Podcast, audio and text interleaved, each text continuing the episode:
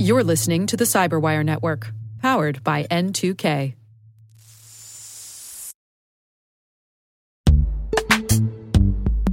And now a word from our sponsor, Netskope. Netskope is a worldwide leader in SASE and Zero Trust. Its unified platform, Netskope One, provides optimized access and Zero Trust security for people, devices, and data anywhere they go, helping customers reduce risk, accelerate performance, and get unrivaled visibility into any cloud, web, and private application activity. To learn more about how Netskope helps customers be ready for anything on their SASE journey, visit netskope.com.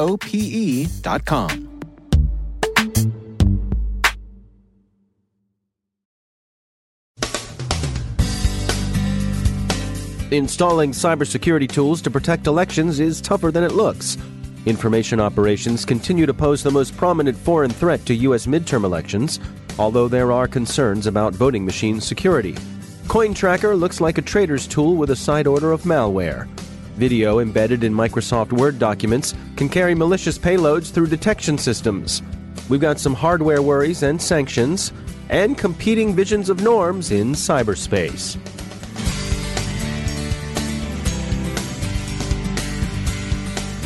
From the CyberWire studios at Data Tribe, I'm Dave Bittner with your CyberWire summary for Tuesday, October 30th, 2018.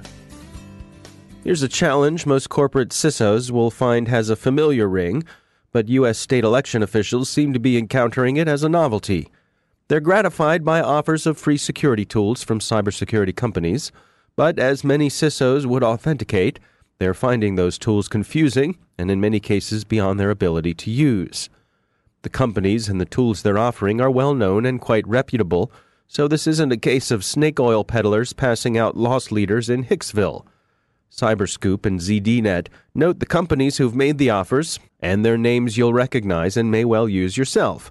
McAfee, Cloudflare, Jigsaw, which is a Google offering, Synac, Akamai, Cylance, Centrify, Microsoft, Valimail, Facebook, Symantec, Netscout, and OnePassword. And this is by no means a complete list. We think, from what we've seen, that while of course companies want to showcase their products and solutions, there's a genuinely public-spirited impulse behind a good many of their offers. There are some concerns about the technical security of the voting infrastructure, worries about hacking proper.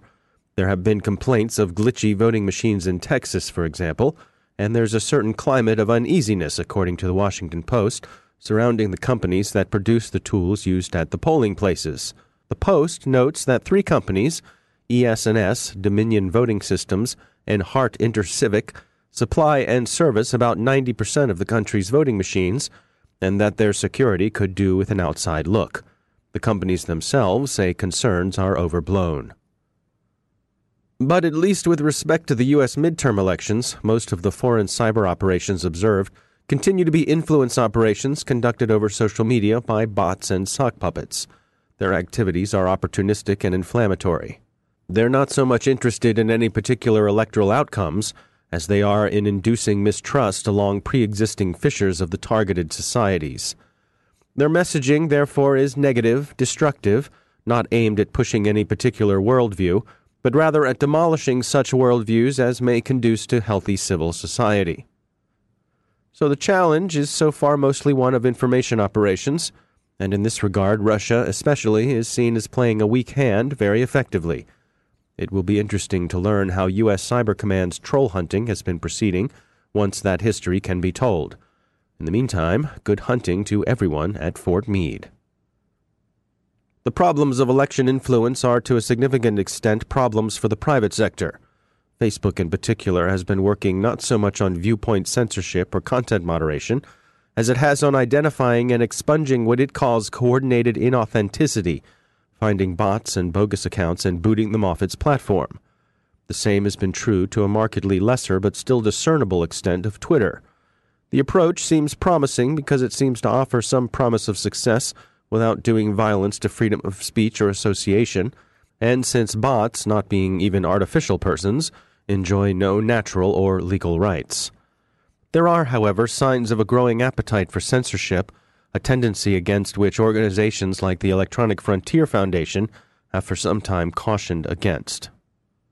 Iranian officials say President Rouhani's phone was recently compromised and would be replaced. Their announcement was terse and offered neither details nor attribution, but the AP notes that the greater and lesser Satans, operating from their respective hells of Washington and Tel Aviv, are the usual suspects in Tehran when it comes to Iranian suspicions of espionage. As the controversy over the murder of Saudi journalist Jamal Khashoggi continues, and with it concerns about Saudi policy toward dissenters generally, Motherboard describes the apparent role played by Saudi al-Qahtani, a.k.a. Mr. Hashtag, a close advisor to Saudi Crown Prince Mohammed bin Salman, in obtaining surveillance software from Milan-based hacking team. Saudi Arabia has been interested in acquiring lawful intercept tools, as such things are called in the market, not only from Italy's hacking team, but from elsewhere as well. The Jerusalem Post describes the Saudis' surprising willingness to purchase other espionage tools from Israeli sources. They put the kingdom's purchases at $250 million. There's a popular notion that cybersecurity is suffering from a skills gap, with a lack of qualified, properly trained professionals to fill available positions. Rahul Kashyap is CEO at Awake Security, and solving this problem is of particular interest to him. I've been thinking about this in many places. I've been a serial entrepreneur in the world of cybersecurity. I've built several technologies. So there is one part where you can look at solving the problem by building intelligent solutions. The other aspect is how do you really look at solving the people problem, because there aren't enough people, and that is something you have to have a long-term vision and a strategy wherein how can you inspire people and have people consider cybersecurity as a lucrative career opportunity and an option, right? So I've been focused on both of those aspects. At a personal level, I've been looking at, after doing some analysis, I found that most of the fresh people coming in the industry, they kind of make decisions or try to form decisions about their career when they are in their high school time frame. And what kind of opportunities do you find yourself having there? Are the high schools open to this sort of thing? So I actually signed up with a group called Skillify. It's a mentorship program. I think it covers the entire LA, all the school districts in LA region. It's a pretty big pool of schools. So I've been using that program now and then, whenever I get an opportunity and whenever there's a high school kid who's interested to know more about cybersecurity. So I've been using that pretty actively to build out and kind of have as much reach out to students as much as I possibly can. Now, when you interact with students who are in their high school years, what's the situation there? Do you find that they have any common misperceptions when it comes to careers in cybersecurity? Oh, yes. I mean, it actually varies across the board. So most of the kids, whom I talk to are looking at cybersecurity because they are pretty much, I would say, influenced by Hollywood, if I may. So they think of this as, as a cool area to look at. And they have a perception about which is very Hollywood style-esque from what I have seen. In some sense, cybersecurity is definitely a very exciting, fast-paced, fast-moving, and a very high-impact job as well. But at the same time, there's a lot of work and a lot of expertise that you need behind the scenes to really become a top-notch cybersecurity professional. Now, what about this notion of the industry reaching out to people from different disciplines? We've heard of companies looking towards people who've studied music, outside of the normal computer science pipeline. Yes. In fact, I have personally worked with several folks who have had no science background, no computer skills, and who have done extremely well in cybersecurity, right? So it's a skill, and a skill can be acquired. You just need to be willing to acquire the skill and should be interested in that domain. right? So I kind of tell everybody that you have to come with an open mind. You don't really necessarily have to be, a top-notch student having almost A grades all the time to be a top-notch cybersecurity professional, right? There are specific skills, specific mindset you need to develop when it comes to cybersecurity. And if you can incubate and build that, you can really move fast up the ladders and build a good career for yourself. That's Rahul Kashyap from Awake Security. Malwarebytes warns that a Mac app, CoinTicker, installs keyloggers and backdoors along with its handy altcoin price tracker. It looks like a legitimate app, but to install CoinTicker is to invite Nemesis into your digital life. It's an interesting bit of cryptocurrency-themed malware. Instead of directly seeking to loot people's wallets, it exploits their enthusiasm for cryptocurrency to induce them to swallow the bait of a trader's ticker. Researchers at Simulate demonstrate a way of infecting Word documents by introducing malicious code into embedded video. The attack evades common forms of detection. There are two more bits of concern about Chinese hardware. The director of the Australian Signals Directorate warns that using high-risk Chinese telecom devices poses a threat to water and power infrastructure. The devices of concern are principally Huawei and ZTE equipment. And in the U.S., the Department of Commerce has banned U.S. companies from doing business with Chinese chipmaker Fujian Jinhua Integrated Circuit. The grounds for the ban are that the company poses a risk to national security insofar as it's deemed likely to cooperate with the Chinese government in activities contrary to the legitimate interests of the United States. It's striking that the ban that's expected to deal Fujian a severe blow is a ban on selling to them, not buying from them. In this, it resembles the earlier, now relaxed sanctions that did so much damage to ZTE earlier this year. Finally, Russia and the U.S. have offered the UN predictably competing proposals for international norms of conduct in cyberspace, the former favored by authoritarians, the other by liberal democracies.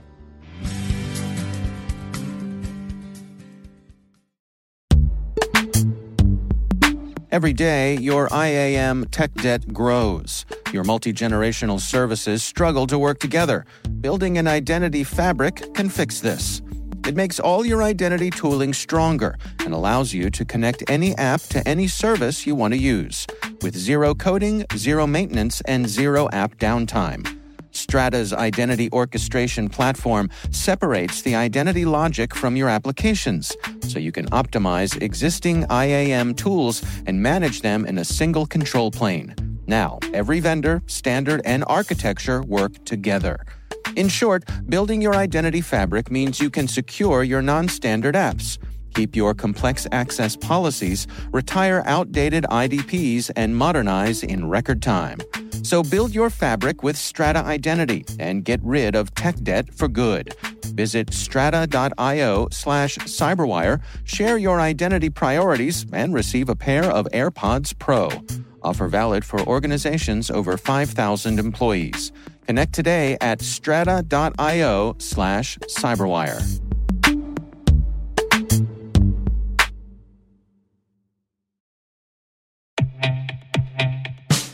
And now, a word from our sponsor, SixSense. SixSense provides award-winning cloud-based automated endpoint and vulnerability management solutions to streamline IT and security operations.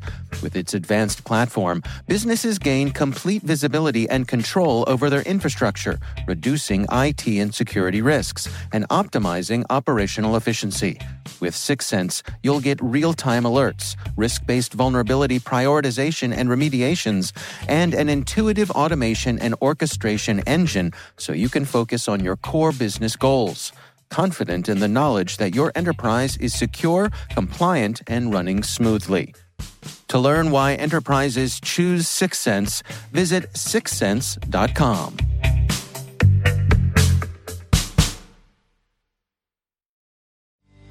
And I'm pleased to be joined once again by Robert M. Lee. He's the CEO at Dragos. Rob, it's great to have you back.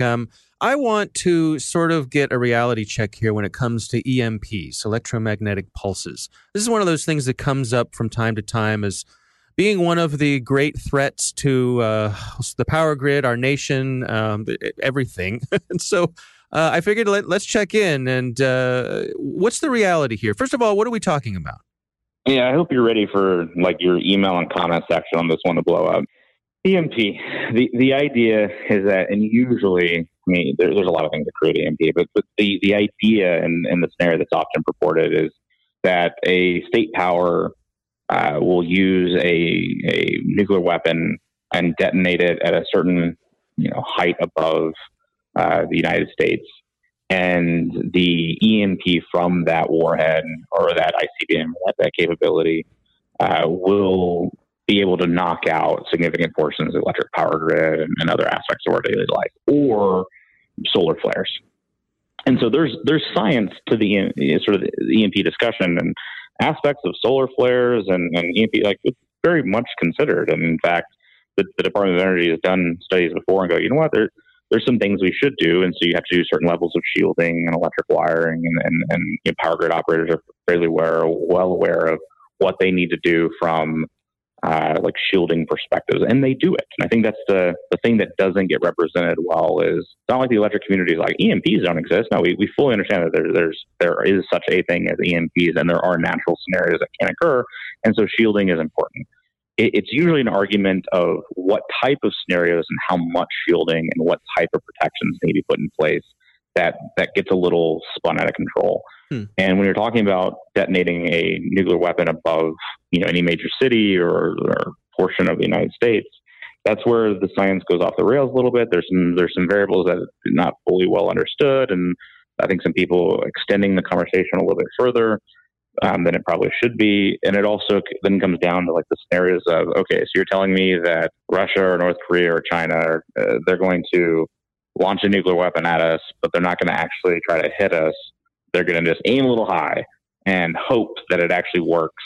And, there's so many different aspects. You can go down to the science discussion. You can go down the does it even make sense and rational theory kind of discussion. I mean, there's a lot of elements to this, but here's what I think is the important thing for everyone to take away is one, EMP and shielding from electromagnetic pulses of any type has been done with electric grid operators to a level that the Department of Energy and the U.S. government have found successful and appropriate.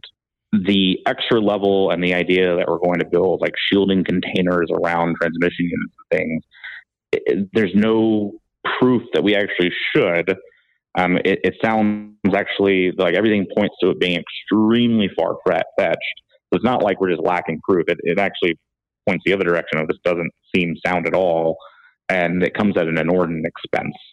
And what makes it even more difficult is the conversations then sort of extend to be a little bit misleading, and it's very difficult to like. There's very smart people on this discussion, so I try not to just throw people on the bus, but it gets to a point of being misleading where to have the EMP discussion, it almost gets hidden inside of other discussions. And I myself have found myself in a situation where I'll be asked to go present at Congress and to the staffers, and they say it's a cybersecurity event. I'm like, okay, and I go to like speak on cyber, and it turns out it's an EMP event, but they couldn't get anybody to show up.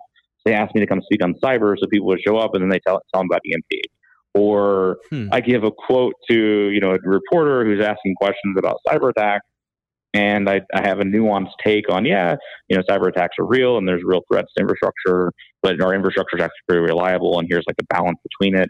And then they cut off all of my nuance, and they just capture the cyber attacks are real, and grids going down portions of the quote, and then they tack it on to EMP stories. And what I've found is, if you're in any walk of life, if the position you're taking isn't sound and well founded on its own, and you have to sort of bait people into it with other topics or misrepresent people's quotes to sort of tell a story, I'm less likely to be empathetic with the story you're trying to tell. And I think others should be very careful in a lot of the EMP discussion. Rob Lee, thanks for joining us.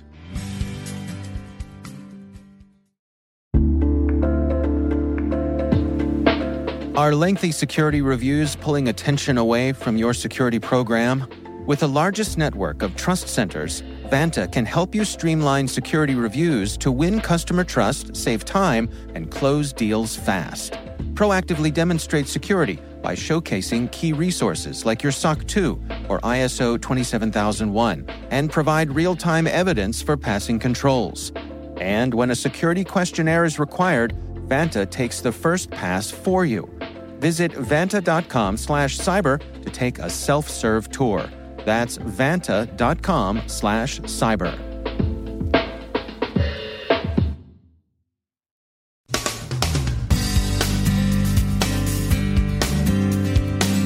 And that's the CyberWire. For links to all of today's stories, check out our daily briefing at thecyberwire.com. And for professionals and cybersecurity leaders who want to stay abreast of this rapidly evolving field, sign up for CyberWire Pro.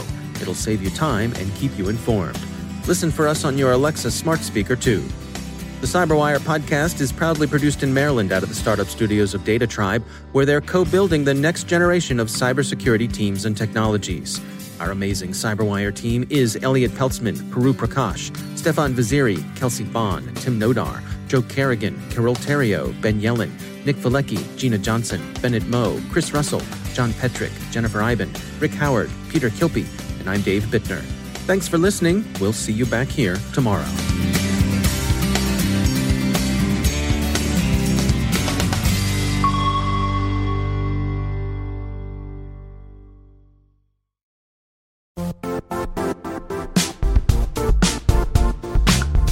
And now, a word from our sponsor, Zscaler, the leader in cloud security.